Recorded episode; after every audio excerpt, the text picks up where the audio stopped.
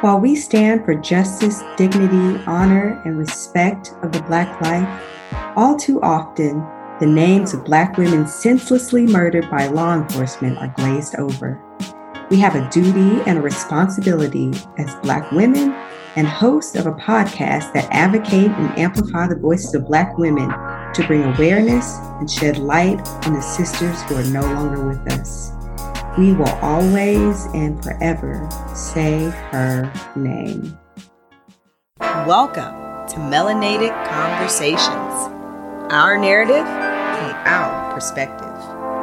Here on the podcast, we are amplifying the voices of Black women and sharing their powerful stories of transformation. I'm Tyrian. And I'm Yana. Let's start the show.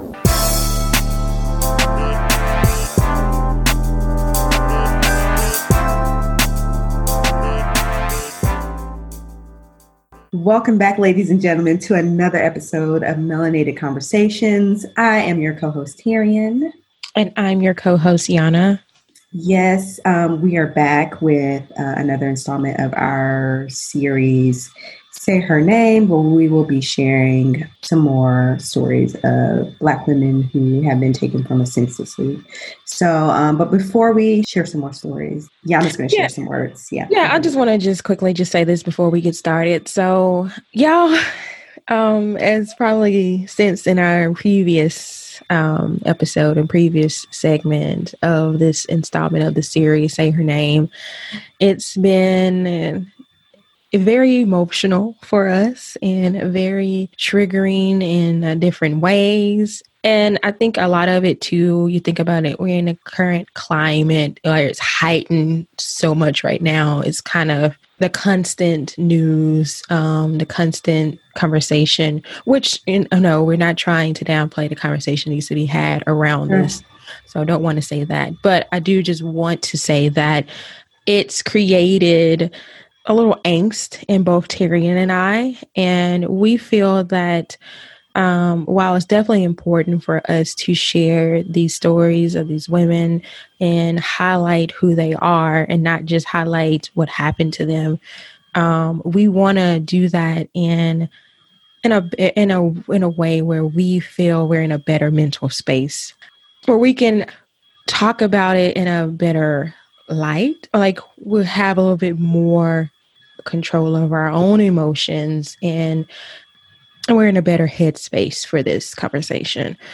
We've decided collectively, Tyrian and I, that we just want to take a pause for a moment, um, not ending the series at all because we will forever say their name, mm-hmm. but we just want to pause for a moment and pick up. We'll pick up on the series in the future um, in other installments as we um, we're actually preparing to wrap season two. So um, we'll probably continuously pick these up um, in the upcoming season. But um, i just wanted to share that this is not an easy conversation to have. This is not you know we didn't realize how this would impact us in this yeah. way when you're having to research and basically relive these moments over again and right. also when you're seeing that the common narrative or the common conclusion for a lot of these stories is that they didn't really s- see true justice mm-hmm. um it's just very hard um we're, we're we're being very transparent with y'all. This is not easy for us. And not saying that we're here just to do the easy work because we have the hard conversations on here but we do want to make sure that we know when it's time for us to pause take a step back and reflect and take care of our mental space. And mm-hmm. that's all that we're saying here is that we just need to pause for a moment. We have a few names today that we um, are going to share and highlight. And um, again, we'll forever say their name. Yeah. Um, and so, without further ado, we're just going to go ahead and get started. So, the first young lady who um, I will be sharing about is Rekia Boyd. She was 22 years old. Um, and before I go into this, you know, Yanni and I said this in the previous episode, but you know, it's it's definitely difficult to find information about these women to humanize them. So I, I, apologize if there's a lack of information as far as humanizing these women. I tried to find, but that you know the information is very, very minuscule. But anyway, um, Rekia Boyd was born on November 5th, 1989, in Chicago, Illinois. Uh, she moved with her family from, from Chicago South Side to Dolton, Illinois, um, a Chicago suburb.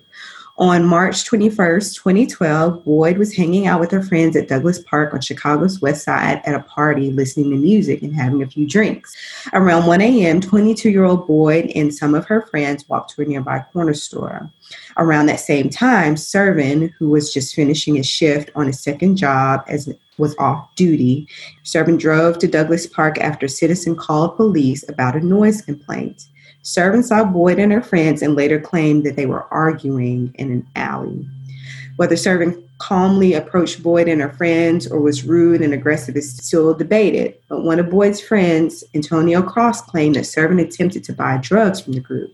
When Cross told Servin to get his crackhead expletive out of here, Servin pulled a gun, stuck it out of the window of his car, and fired into the group, hitting Boyd in the head. She was instantly killed, and Cross was wounded in the hand. After the shooting, the Chicago Police Department defended Servin's actions and arrested Cross. The police department claimed that Servin had discharged his weapon after Cross had approached him with a gun. Upon investigation, it was discovered that Cross was holding a what? Cell phone. Mm-hmm. In, mm-hmm. in, November 2013, Servin was charged with involuntary manslaughter, but was cleared of all charges two years later on April 20th, 2015, by Judge Dennis J. Porter following a non jury trial. On November 24, 2015, Mayor Rahm Emanuel and Police Superintendent Gary McCarthy called for Dante Servin to be fired by the police Chicago Police Board. On May 17, 2016, Servin resigned from the police force.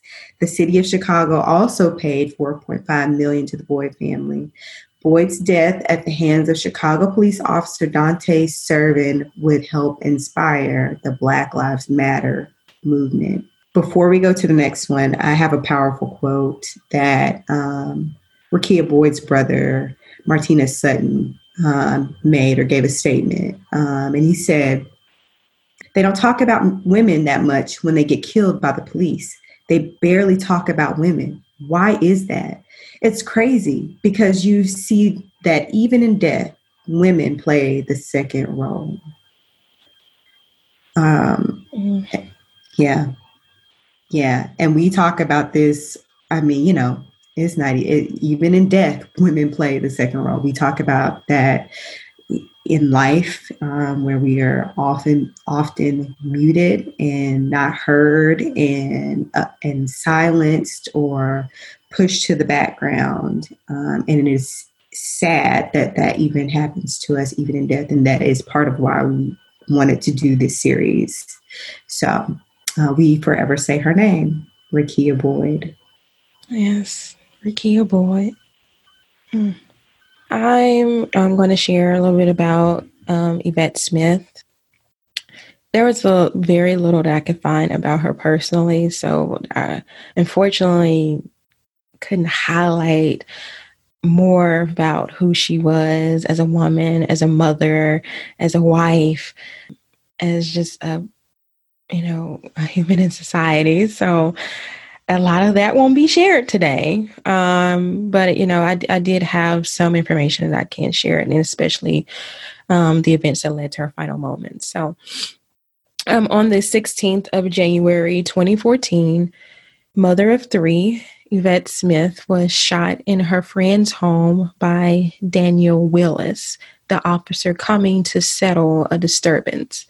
Yvette was seemingly trying to act as a peacemaker during, during a dispute between a father and a son. She called 911 about a half an hour after midnight. And when the Bastrop County police arrived at the house, one of the men was already waiting in the front yard, and the worst of the disturbance had seemed to be over. So, again, the disagreement was settled before the officers arrived. Um, and the owner of the home, Mr. Willie Thomas, was outside, and the police issued verbal commands for other occupants in the home to exit the property. Well, when Yvette opened the door, um, not even three seconds after the door was opened, the officers fired shots at her, and mm-hmm. she was shot twice by the deputy sheriff using his personal AR 15 semi automatic assault rifle. Mm. The officers claimed that Yvette threatened them with a gun despite no weapons being found within the home. Mm-hmm. Um, the dispatcher claimed the opposite, and Thomas said it was false um, information. But April, um, in April 2016, Daniel Willis, um, that police officer, was um, not found guilty of murder. Mm-hmm. Um, the family later filed for a wrongful death suit and they settled with um, a 1.2 um, million compensation. But again, Daniel Willis still walks a free man who killed an innocent, unarmed black woman, and Yvette Smith lost her life. Mm. So, no amount of money can bring back life that was lost. I don't care. Yeah. This case did raise broad issues about police accountability and questions about police recruiting standards um, and the general conduct of the sheriff's department. I think one fact that I found about the officer was that he had never received formal training for this type of dispute, for like um, that type of call or dispute or whatever. So the fact that so he was answering yeah, the call. Mm. Yeah. So, yeah, we will forever say her name, Yvette Smith. Yvette Smith. Wow. Okay. Um, so, my, my next young lady that I will be sharing about is Shantel Davis. And same sentiment, uh, you know, the information is is non-existent out there for her, but I will be sharing part of her story. Um, so on June 14th, 2012, Shantel Davis, a 23 year old African American woman, was fatally shot by an NYPD officer, Phil Atkins. She was unarmed, and her death occurred while the national discussion of police brutality was gaining publicity in the wake of similar killings. That debate led to the creation of the Black Lives uh, Matter movement the following year. Mm. Two plainclothes police officers saw Davis driving erratically and pursued her vehicle. Once her car came to a stop after colliding with a minivan, the officers got out of their car and approached on foot. Davis opened her passenger side door, knocking one officer to the ground. Then she got back into the driver's seat. Believing that Davis was trying to drive away and with the car moving backwards, Detective Phil Atkins reached into her car and tried to shift it into park. While they struggled for control, quote unquote, Atkins shot her once in the chest. When the officers asked her to exit the car after she's been shot in the chest, when the officers asked her to exit the car, she stumbled out while bleeding profusely onto the pavement in front of a large crowd. One witness, George Ricketts, said that Davis cried out that she didn't want to die, and a woman attempted to comfort her. Mm. Despite paramedics' attempts to revive her, Davis was later pronounced dead at Kings County Hospital. According to East Flatbush residents, the officer who killed Davis had a history of brutality. At the time of her death, her friends and family said that Shantel was trying to get her GED and turning her life around. Um, while police alleged that Davis had been trying to escape when she was shot, several witnesses stated that she was trapped behind an airbag and was not attempting to get away. Mm. In 2017, Shantel's family reports that there have been no investigations into her death or the officer who killed her, despite multiple attempts to follow up with the Brooklyn District Attorney Office. Hmm. We say her name, Shantel Davis. Shantel Davis. Mm. He has something you want to say? I just the the fact that this man shot her in the chest, and then you you shoot her in the chest, and then you Yeah. It just some stuff I be feeling like just does not make you the you she you shot her in the chest. Now she's stumbling out of the car, right? Because at this point, I'm sure she's like, somebody help me. Hmm. And you think that she's trying to escape? Yeah. Anyway.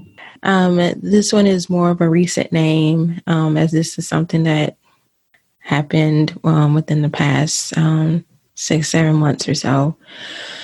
And um, as with all these stories, they definitely affect and touch us in a way. But this one in particular hits very close to home to Terry and I because it is basically in our home. It's it happened no more than what 30 or so miles away from where we are.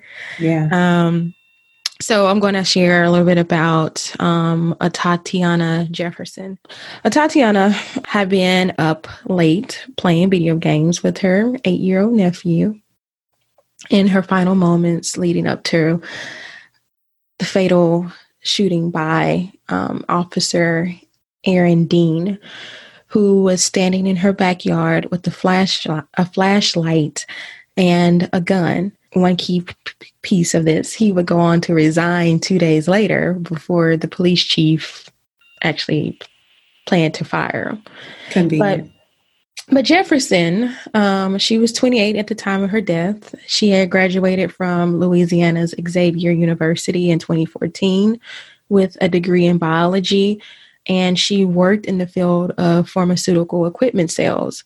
Um, she um, was planning and saving for medical school, and um, she had recently moved in with her mother to care for her mother as her mother was experiencing some health problems one thing about this too her mother was actually in the hospital at the time of her shooting and Mm. that's how she she she was hospitalized I think, for heart problems Yeah. at the time and she got the news while she's in the hospital that her own daughter was killed Mm, mm, mm. in the final moments leading up to the shooting, um, one of uh, Tatiana's neighbors called a non-emergency line at 2:23 a.m. on um, this particular Saturday. Um, he called to check on the safety of the residents after spotting that the door was open. Um, two officers responded to the call and they parked a block away from Miss Jefferson's house and they you know walked onto the property unlatched um, a fence door and walked into her backyard. And according to an arrest warrant affidavit jefferson told her nephew who she was playing you know video games with at the time she heard someone outside before the shooting took place and she told them like she heard someone rustling in Yeah. the backyard so she went to get her handgun uh, from her purse rightfully so. and dean um, the officer who never identified himself as a police officer yelled for jefferson to put her hands up and then fired through the window killing tatiana Mm. um, as previously stated, um, Aaron Dean, the officer, resigned before he could be fired. He was um, arrested, um, and in December of last year, December 2019, he was indicted by the Texas grand jury for murder. However, the trial right now has been delayed due to due to the coronavirus pandemic. So Mhm. We are definitely hoping and praying that tr- Just- true justice, justice yeah. is served in this case and they get it right this time. But even at the end of the day, Atatiana will never be able to become, you know, achieve that dream of becoming a doctor. Yeah. She would never be able to help save and care for other lives. She would never get to play another video game with her nephew Yeah. Um, there's nothing that can bring her back and allow her to complete the the story that was unwritten yeah. for her. So her mother did say this when officer well ex-officer dean was um, indicted in her words she said my god i was so happy to know that the man that shot and killed my daughter is going to be indicted for murder she went on to say that justice was served on that part but i know we got a long way to go mm-hmm. i'm so glad that they finally indicted that man on murder because he murdered my baby mm. so will forever say her name, Atatiana yeah. Jefferson. Atatiana Jefferson. And I just want to add to that, if I'm not mistaken, not even a full month, if that, maybe a month after Tatiana's life was taken, her father passed away. Yeah. Yeah. Um, yeah. After that, um, and I don't know, was it a heart attack or I think it was. Um, yeah, I mean, he died of a broken, broken heart. heart. Yeah. Yeah. Yeah. Another key thing about this case was, um, and we keep him lifted in in prayer and in spirits and good spirits because I know I can just can't imagine the nephew mental space that he's in that weight that he's carrying. Um, I won't say his name because I just don't. Oh, not the nephew. I'm sorry. No. Well, the, the, the guy too. that, yeah, the, the guy that, yeah, yeah, yes, um, the guy. He, well, yeah, the nephew too, because he was there. He experienced that. Oh my yeah. gosh, that's yeah. his last memory of his aunt. Right, at and that's his probably his introduction of police. So mm. think about what the work that has to be done in that child's mind. Yeah. Um, but the gentleman that actually made the non emergency call, um, there was something I was reading where he shared about how, you know, Tatiana had moved, had recently, not too long, moved into that home with her mother. Um, her mother had bought that home not too long, maybe about two so years, two or three, I forgot how many years it was. Mm-hmm. Um, he was basically kind of like a lifelong resident in that area. He was so proud of their space. He made sure that yards were cut and he used to always go over there and talk to them. And he shared about how he would cut their yard and Tatiana would always come out there and talk to him and will offer him water and help well, while, he, while he's mowing their lawn. And on the actual day that she was shot, she was teaching her nephew how to mow the lawn and you wow. know, him lessons of, you know, growing up to be a man.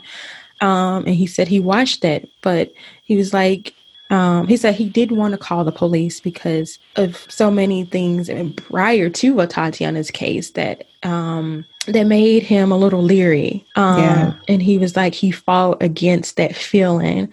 And he was like, he carries guilt to this day for making that call because he's like, he felt like he had his hand in basically her being murdered. Hmm. every new case that has that comes on, I mean, that has taken place since then, he's like, it's like a looming um, reminder of her and hmm. how she hmm. was taken. And so I just pray that just for him and, you know, his peace and his peace of mind. And cause that yeah. I can't imagine, you know, having.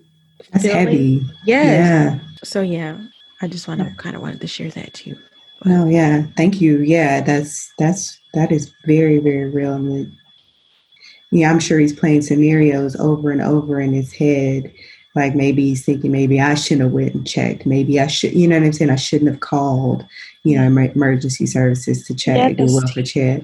Right, because he, you know, he knew that the mother had health problems, and he was thinking the person that was coming out on the stretcher was the mother. He thought ah. was, you know, that you know, something that happened to her. He didn't know so that he the didn't mother know. Was, he didn't know the mother was in the hospital at the time. Oh my goodness. Ugh, the trauma, the trauma, the trauma yeah. of it all. People don't realize the repercussions of your actions. And I'm not talking about him. I'm talking about when you decide to take life or death in your own hands and you make this choice. The repercussions go far beyond a person whose life was lost. it affects so many people around them. It affects people outside of their circles. As you can see, it's affecting every Black person in America right now. Yeah. And across the world. These things have, like, my goodness. But until people start to care, you know. Yeah. So, um, y'all, all we just ask is that, you know, definitely keep these families lifted in your prayers. If you pray, if you know, you want to send warm thoughts or wishes, whatever, but definitely keep them and and and these women on your mind and hearts because. They their lives matter. That's right. I didn't want to say this part, but um, I think this is another piece of why Terry and I just need to kind of take a break from this um, series for just for for the moment, is because you know I think what made this such a hard thing for us is because you know when you do a series, you know like there's an end in sight. Mm-hmm. That means when there's an end, there there's that's the end of it. There's yeah. no chance of it happening again. Right. Um, and so when when you are sharing stories of this and it's still happening, it's it's, it's like, well, how many names do we have to say? Right, right. Literally. We're like, still on names from years and years ago, and there's something that happened yesterday. Yes. Like, I I I can't. Yeah. Yeah, I mean, we were talking about this this yesterday, um, and really kind of trying to not even put a nail in the coffin, but just kind of making a deciding factors like, do we do we stop the series now? And it, like this kind of like dichotomy that was going on. I know for me, it was like, bruh, like you just said, there are so many names mm-hmm. that even if we continue the series, which in itself makes me upset because of the fact that we're even having to do a series about black women who number one have their lives been taken um, at the hands of law enforcement and there's been no justice served. Uh, and number two that these names are not known and not talked about um, and the fact that there like you just said yana there was not going to be really any end in sight because why? This keeps happening over and over and over. And we are tired. Honestly, we are tired. And we've literally done two episodes in this series. Yeah. And and just we're like, okay, well, do we just continue to say their names? It's like, Lord, there are so many names. And the list has not ended. The list keeps getting longer. Yeah. So that in itself is like, man, like just to make it real simple, like that's trash. It's really a trash situation. You know what I'm saying? Mm-hmm. We don't want to be doing this. We don't want to do this. We can barely get through two two ser- two episodes in the series because we just it's not even it's not good for our health. It's not good for our mental. It's too much. I don't know, but yeah. Um it's definitely heavy. It's hard. So, um, with that said, like we said, we'll forever say their names. Um, but for right now, we're going to press the pause button on this. And I guess until next time, y'all. Melanate on that. Thank you for tuning in. Hope you enjoyed our chat today. Keep the conversation going by heading to iTunes to subscribe, rate, and leaving us a review. Have a story of your own to share? Email us at info at melanatedconversations.com or connect with us on social media at Melanated Conversations. Till next time, keep raising your voice.